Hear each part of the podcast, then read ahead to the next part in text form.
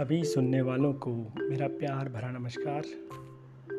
अब आप सुनेंगे नागपुर एयरपोर्ट के air traffic controller Amit Sengar sir की लिखी कविता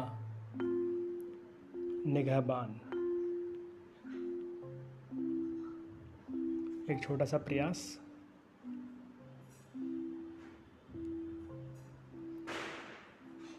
ये जो आसमान दिखता है, नीला सा, उसके पार है एक और आसमान। जहाँ उड़ती हैं नन्ही सी चिड़िया और उड़ते हैं कबूतर बड़े बड़े गिद्ध भी सब के सब एक साथ। लोहे के पंख लगाए शान से चौंच उठाए, एक घरौंदे से दूसरे तक, एक लंबे सफ़र पर। मैं ताक लगाए देखता रहता हूँ झरोखे से। एक टक बिना हिले डुले तल्लीन होकर इनकी बोली समझता हूँ मैं और ये मेरी।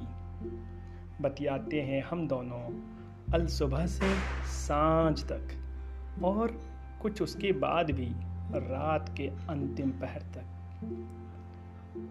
झुझलाना, खिसियाना एक दूसरे से चलता रहता है। जब कभी थकने लगता हूँ कभी कभी पर नहीं होने देता।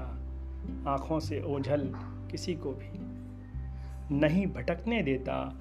डगर से इनको निहारता रहता हूँ, अपलक झपकाए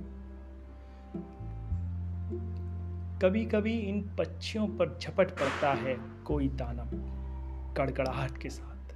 हिला देता है अंतरात्मा तक भटकने लगते हैं, रास्ते इनके सिमटने लगते हैं, इनके पर खनकती आवाज़ें लगनी लगती हैं, भर्राने डर कर तब मैं भी अड़ा रहता हूँ, जिद पर इनको बचाने की।